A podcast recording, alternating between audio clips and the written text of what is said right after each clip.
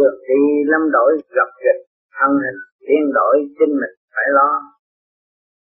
Tiền nhân cũng đã dặn dò, yên tâm tự sửa mơ mò, tiên thân, sự kiên nhẫn luôn luôn sẽ đem lại sự kết quả tốt đẹp. Muốn đạt được sự thành công mỹ mãn thì cũng phải kiên trì mới đạt được. Người tu lại càng phải kiên nhẫn hơn hầu thôi được toại nguyện. Xuân về chuyển thế tùy duyên, tâm con hướng thượng nói liệt mẹ cha, mực xuân tạm sống vui hòa, thương cha kinh mẹ mới là người ngoan.